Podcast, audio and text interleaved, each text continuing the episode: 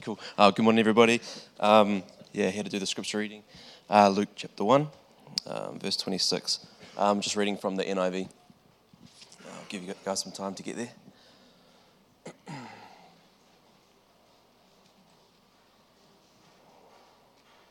Cool. Titled The Birth of Jesus Foretold. Um, in the sixth month of Elizabeth's pregnancy, God sent the angel Gabriel to Nazareth, a town in Galilee, to a virgin pledged to be married to a man named Joseph, a descendant of David. The virgin's name was Mary. The angel went to her and said, Greetings, you who are highly favored. The Lord is with you. Mary was greatly troubled at, at his words and wondered what kind of greeting this might be.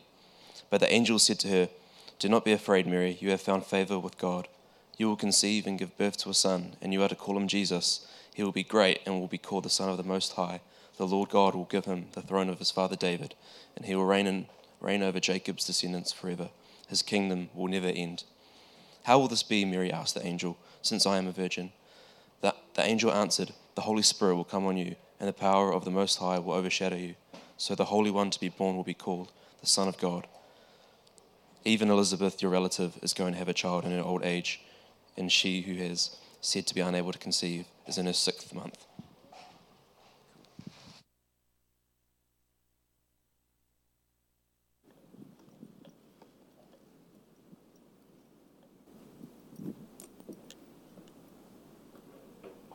Good morning. I'll move this over because there's a dodgy bit of stage there and I don't want to fall through it.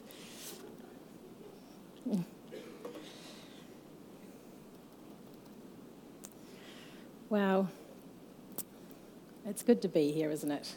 Yeah.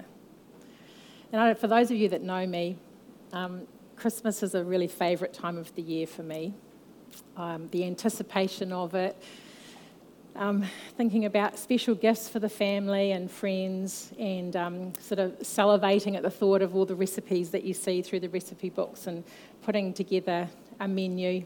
The flick of the lights, the music, and then visualizing and thinking about the angels singing as God became flesh, as it all means that, that the humanity of God's plan to restore a relation with Him started.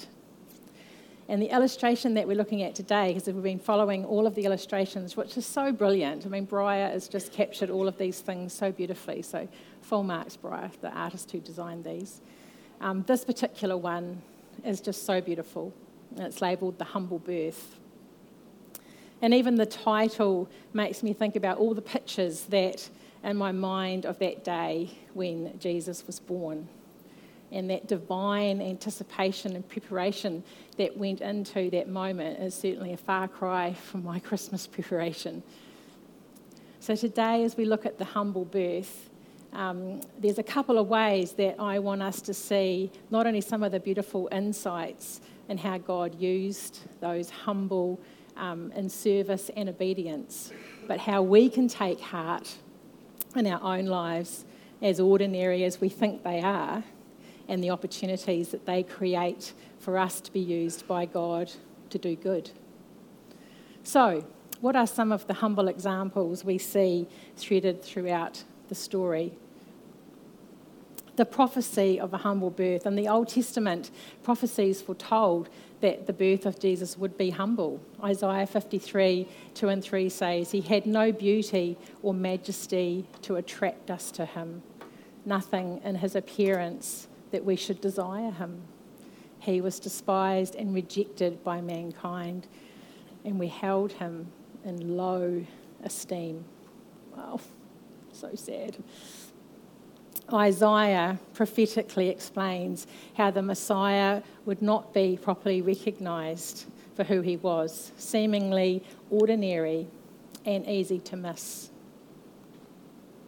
An unremarkable king. He had no stately form or majesty that we should look upon him, no stately political titles. He would not look like an earthly king or have titles to govern in earthly governments and he would have no earthly majesty or authority from man.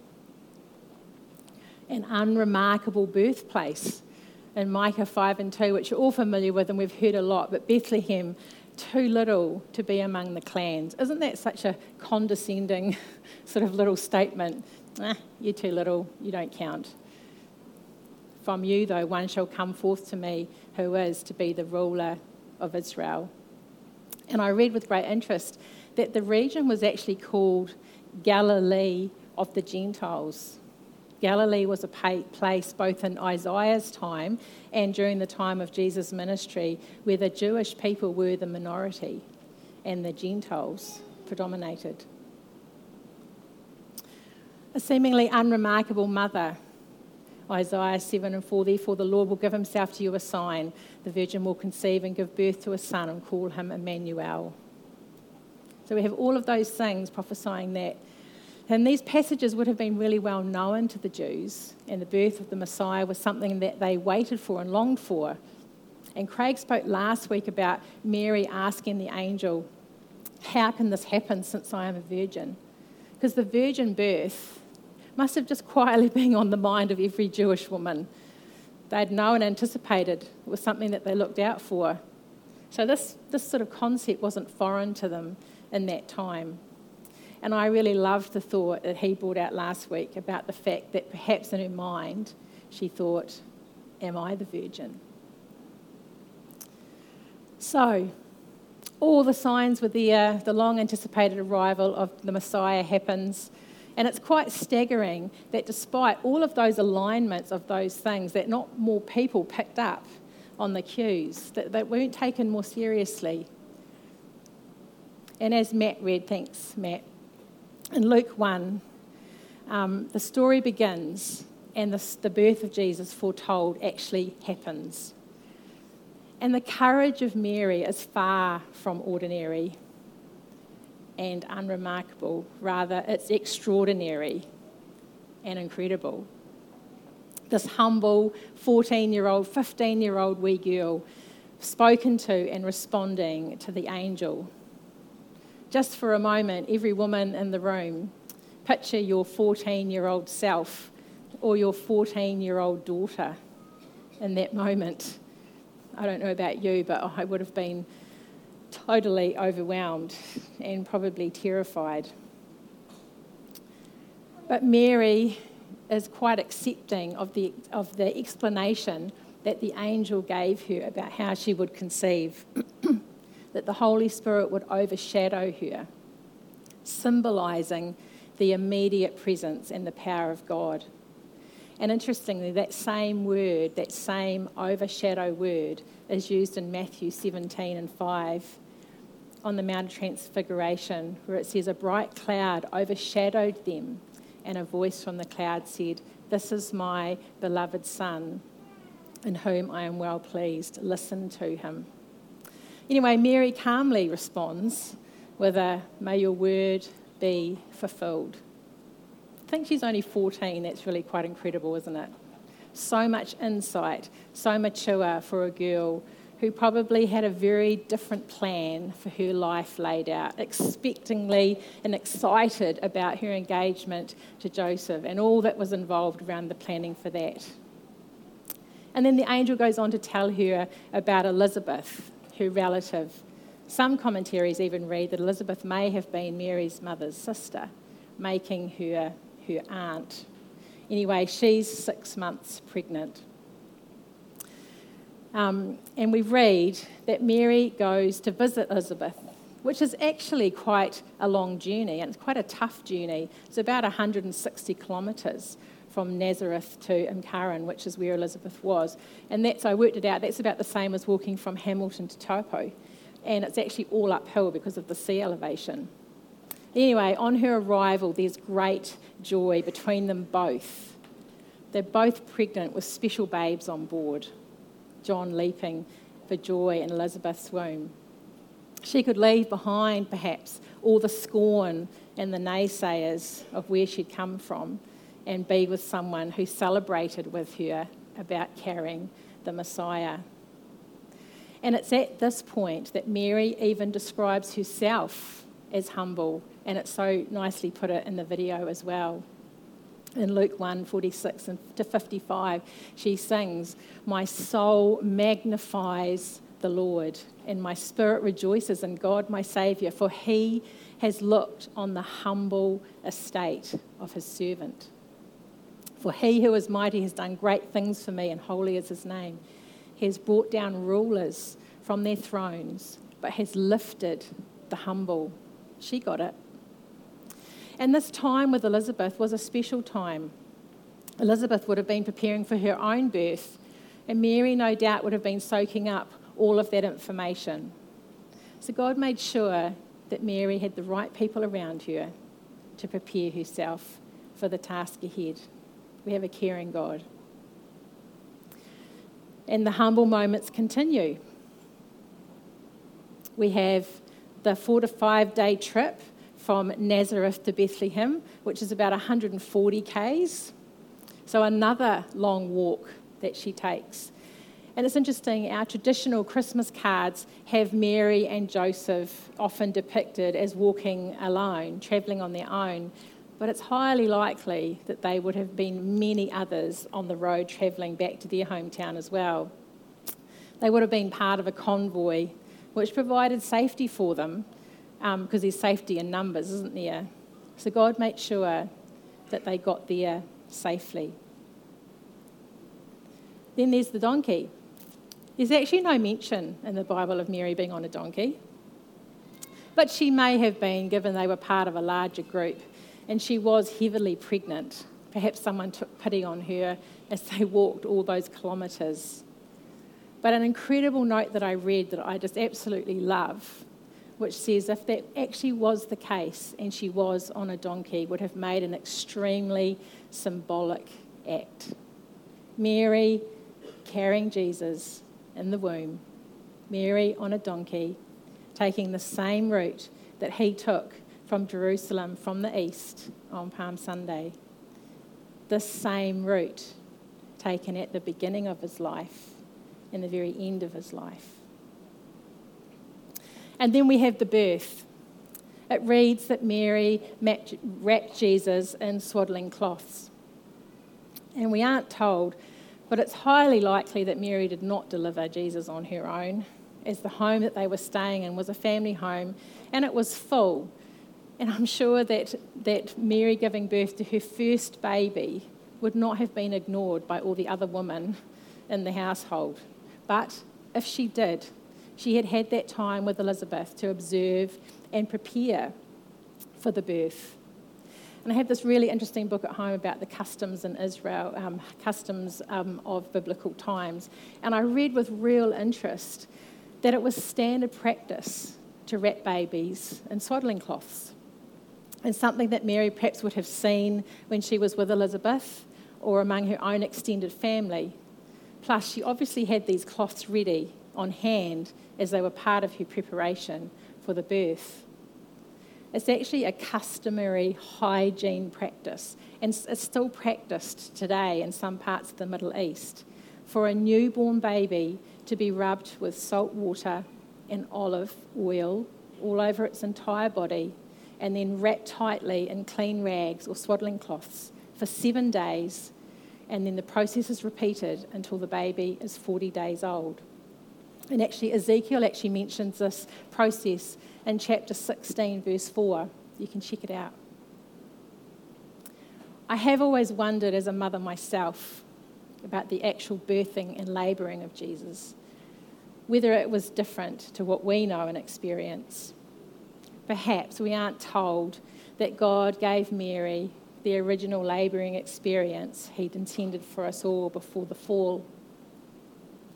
Because as we learnt from Craig last week, again, brilliant about thinking about that Jesus was without sin because he wasn't from the line of Adam, um, Abraham and Adam. Yeah, those two. Um, meaning that this curse may not have been the desire for Mary from God on this occasion. And then we have the manger. The Bible says he was laid in a manger, a humble manger.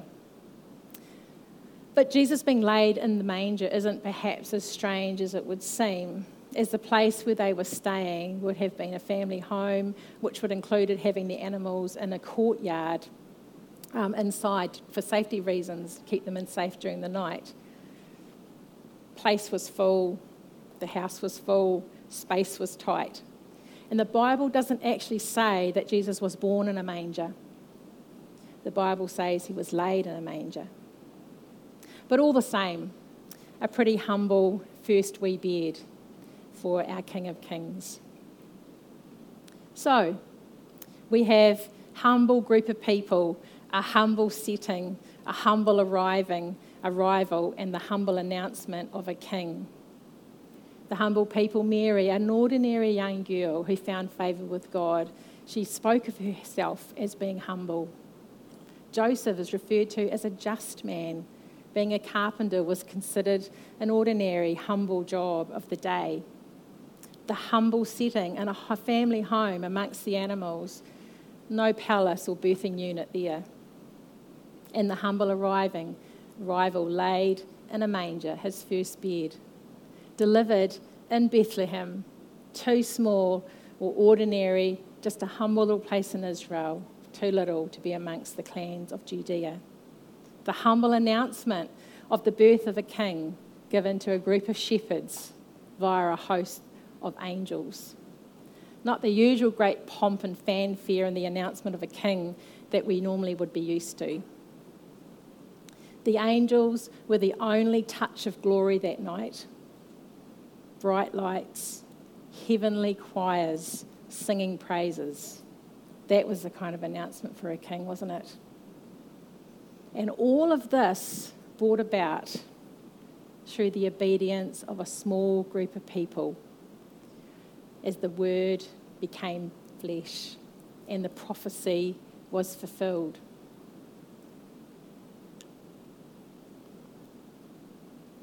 Remember, Jesus was born after 400 years of silence from God.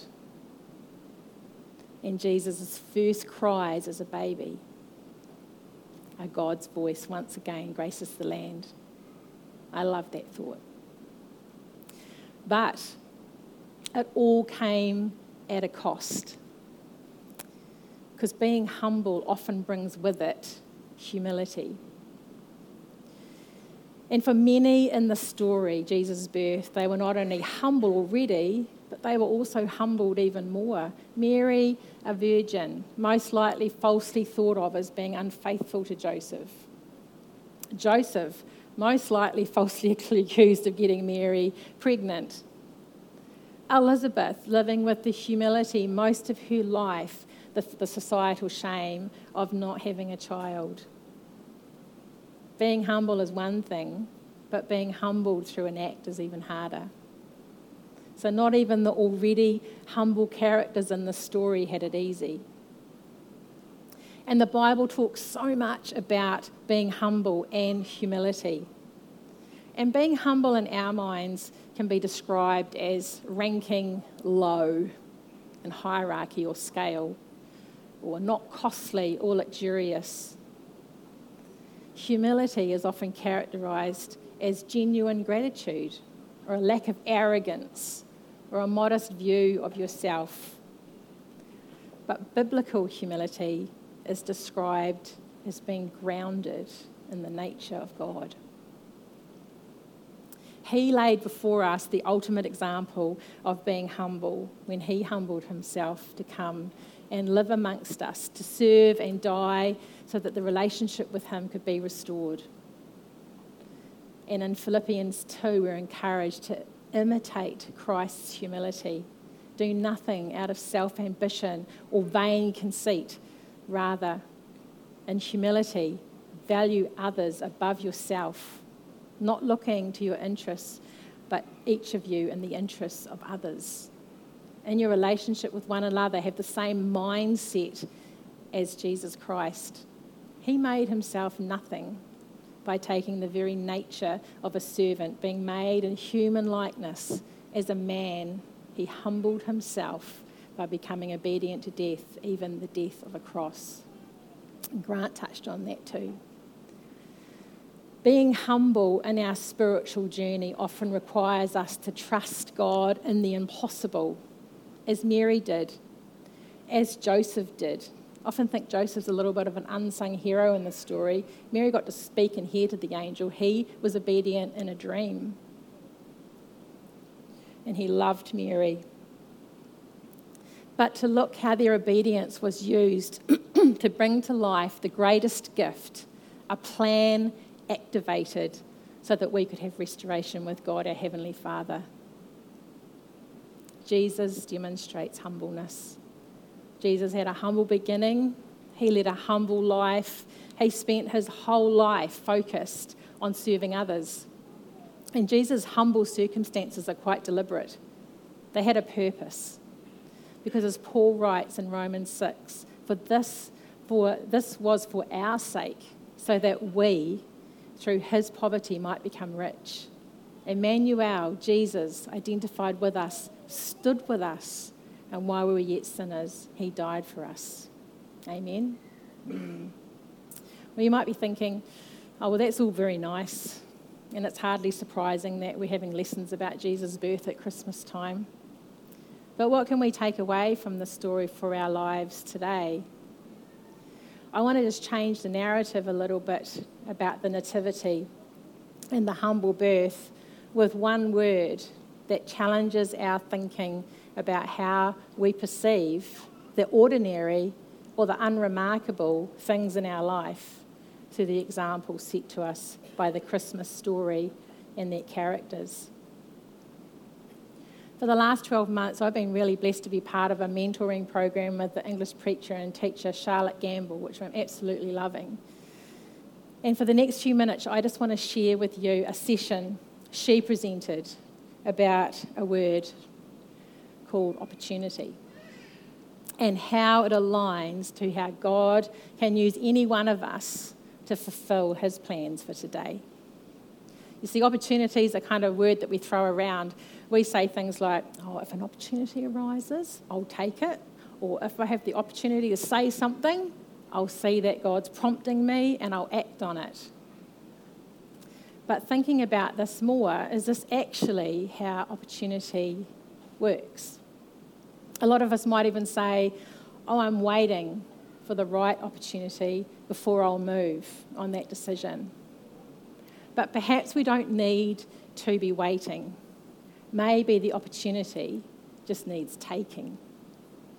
When Rex and I were first married in 1986, Rex had had a first love to go dairy farming. He had had a really bad experience and um, when he'd come up from Hawke's Bay to the Waikato with a, under the farming cadet scheme and was treated really badly. And my beautiful Rex, who's here today after just two hours sleep to support me after coming off night shift, thank you, darling. Um, he left in the middle of the night from this farm on his little 50cc motorbike and drove all the way back to Napier from the Waikato. But his first love was still there, and he really, really wanted to go dairy farming. I had never left the bay. All of our family, all of our extended family were there. And Rex's uncle, who and auntie that were in the Waikato, they found us a job at Te Howie so the opportunity was there for the taking. And with some sort of fear and trepidation, we packed up what we had a year after we'd been married and we left all of what we knew behind to come to something we knew. We didn't know anybody. We didn't have any churches. We didn't know anyone. I, had, I left a really good job, but the opportunity was there. And it's been such a blessing in our lives. That shift has enabled us to serve, to develop new relationships, to have incredible new friends, incredible careers, to be part of amazing churches. Created, it created doorways for opportunities. It created conversations for us to have opportunities. And when we look back over our lives since 1987, since we've been here, we are so pleased that we made that move, that fear from what we knew and was comfortable into something that was unknown to us. And we often acknowledge it as we look back and say, how different would our lives have been if we'd stayed in Napier? And how opportunity, what the opportunities would there be for our kids had we not moved and had we chosen to stay. So, perhaps it's time we, we tweaked the way we think about opportunities, that we think we need to be presented to us before we'll move, and instead step in and grab hold of what's already potentially in our hand to create opportunities. Galatians 6 and 9 says, Don't grow weary of doing good. But in verse 10, it says, As we have the opportunity to do good. Every day we have the opportunity to do good.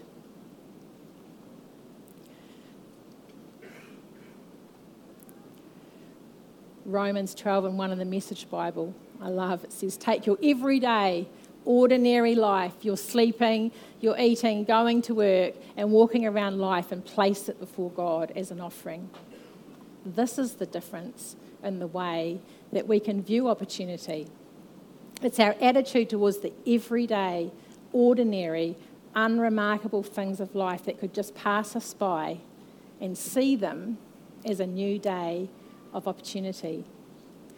We've just heard over and over again that it was the ordinary, everyday life and people that became the instruments that were part of and delivered the greatest gift. Mary, an ordinary, humble young girl. Joseph, an ordinary, just young man. Going about his business, planning his life, being a carpenter. The shepherds, going about their business given the ultimate announcement on the birth of, the, of Jesus on the Saviour on that night. Man, you would want to have been on the night shift that night, wouldn't you? That's a story to tell. And when we look through the Bible, there are loads and loads of examples of people who didn't wait for opportunities. Rather, they created them through their actions. Examples like the woman of blood in Luke, suffering for 12 years. She took the opportunity to touch the fringe of Jesus' garment. John 6, the boy with five loaves and two fish. He gave what he had. He didn't wake up in the morning and think as he was rolling up his bread and his lunch, woohoo, today these fish are going to feed 5,000 people. He took a small, humble offering that created an opportunity that became part of a miracle in Jesus' hands. The Shunammite woman in 2 Kings, she saw a need for Elijah. She didn't wait for a word from him. She thought, I have a bed, I have a lamp, I have a room, I can cook. She, she saw a need and she served the need. And this led to a conversation about her barrenness, which led to a conversation which led to her having a son, which later led to the resurrection of that son, which then further led to the restoration of her land further on in the story. And where did all of these things begin? Was it a neon sign that said, This is your opportunity? No, it began in a quiet place, a humble offering that was well within each of the reach and the comfort zone of all of these ones that created a string of miracles. Ruth gathering the, the wheat and the barley sheaves. There was an opportunity and it solved a problem. They were hungry. The wheat was lying on the ground. This opportunity resulted in her marrying Boaz, having a son who became the father of David and the direct descendant of Jesus Christ because she went out to pick up wheat. So many others, Rahab and hiding the spies. In Mark 4, the four friends, I love this one, who dug a hole through the roof to lower, exactly in somebody else's house, to lower their sick friend down because they couldn't get through. They weren't going to take no for an answer. They, layered, they made it, created it so their friend could be healed. David taking his lunch out to his brothers and just sort of killing the Goliath on his way home. Perhaps you're waiting on a job. Perhaps you're waiting for the next step to reveal itself. Perhaps you're in an in between stages in your life and you can't see how things are going to move ahead. All big life decisions. But these moments don't stop us from seeing and seeking out what seem like small opportunities that are part of our ordinary life. Sometimes we can hold back, waiting on the right opportunity, waiting for the right moment to be part of the miraculous, the wonderful. Often we want to be part of the miracle, when in fact we could be the beginning of a miracle. Perhaps we could stand up or step into something, volunteer, be involved in something new. Remember, these kind of opportunities don't start with a flashing neon light that says, This is your opportunity. Every day is filled with a way to do good. Our workplace, our church, our family, our community. Sometimes, though, the opportunity isn't what we think. I remember when, being, when I was 17, who remembers certain sounds in YWAM? Can I show? Oh, there's a few hands. Back in the day, was only two opportunities as a Christian musician where you could be used for God, and that was Certain Ta- Sounds, which was a band that was put together, which was used for, throughout the year to put on different gigs and, and ministries, and, and um, yeah, can't think of the word. And the other one was YWAM, which was a bigger group of people where you were used for a year in a similar way, and your, your gifts could be across a broader scope. And I thought, oh, this is my opportunity. I'm going to go for it. And I went for my audition and I played and I sang, and that was okay. and then, very unexpectedly and quite unprepared, the guy said to me, Right, without any music, I would like you to do a, um, a dance pretending that you are an acorn growing into a beautiful tree. So, hence to say, God has a great sense of humour because that opportunity was a no my interpretive dance of an acorn into a tree didn't quite pull off. But anyway, opportunities are just not in the good moments, but they're also in the moments. It's just not the days when we feel like doing good, it's every day taking the chance to do good. Can you imagine the pain that Mary went through with everyone talking about her pregnancy? Can you imagine the pain Joseph felt knowing he wasn't the father of the baby Mary was carrying, and knowing that everyone would have highly suspected him. But they both knew what they needed to do, and they stepped right into it. And Jesus operated like this too. He met the woman at the well, he took the opportunity to speak into her life. He saw Zacchaeus up a tree and he called him down. He raised the widow's son back to life in Luke 7 and 11. He let the children come to him so that he could bless them. Jesus realized all around him he had the opportunity to do good, and he did. So, in closing, closing, there's a challenge that Charlotte put to me and to the group, and I'd like to put this to you. In this Christmas week, I want us to do one or all of the following things. And they were meant to come up one at a time. Anyway, one, every day this week, each day, what opportunity can you take to use your words in a way that give gratitude, honour, kindness, thanksgiving, or blessing to someone? Where could you start? Is it your home? Is it your family? Your neighbour? Your work colleague. We will happily fill our social media feeds with all kinds of words. But what if this week the only comments that you put up on your social media feed are full of encouragement, honour, and show gratitude? If you take on this one, I tell you it will change your life. Two, what opportunity do you have this week to pick something up or lay something down? It could be something simple like picking, working in with the neighbours to carpool with the kids, helping out, creating space for someone to be able to have some free time by volunteering and, and doing something. Perhaps it's a new discipline, a new hobby, making contact with an old friend that needs to rekindle a friendship, or pick up the tab when you're out for coffee. Perhaps it's time to lay something down. This act excuse me, might create an opportunity for someone else to step into a role or task? What can you lay down that you don't need to carry anymore? And one of the statements that I absolutely love that we learned a while back in this course was that um, if life is hard and your mountain is really, really hard to climb, check in with God that you're on the right mountain. Laying something down creates new space, new time to chase the things that you really want to do and that you may have that give you joy or that you've been called to do. And three, what opportunity do you have this week to grow and learn? Where can you put yourself into a learning circle? Where can you read or what can you lean into? What lessons can you put yourself in to grow? You don't have to wait for the opportunity to go to Bible school to grow spiritually. You can be doing this every day. So, you up for it? Yeah.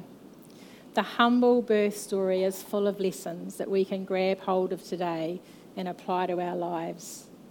Don't ever think that you are ordinary or unremarkable. Don't ever think what you have is ordinary or unremarkable. Don't ever think that you have nothing in your hand to offer. Don't ever think that what you have might be insignificant because in God's hand it could be the beginning of a miracle. Let's pray. Lord, today we've been reminded of how you take the ordinary, everyday things in our lives and turn them into a part of your master plan, not only in our lives but in others. And as we head into this coming week, Lord, help us to rise to this challenge of seeing and seeking out opportunities to do good for others, to use kind words and not grow weary of doing that. Help us to learn and grow in your ways. Help us to recognize that you would have what you would have us pick up or lay down. You are our God, our Saviour, our Redeemer. You showed us the ultimate form of humility by becoming flesh and living and growing and being right here amongst us. Thank you, Jesus. Thank you for that. Help our humility to be grounded in your nature, God. We take this Christmas time to remember and celebrate at your birth and are reminded of who you used to make that miracle come to life the humble people, the humble place. It was all used for good. Please let us see the lessons we can apply to be humble but generous in what you have placed in our hands for good. In Jesus' mighty name, amen.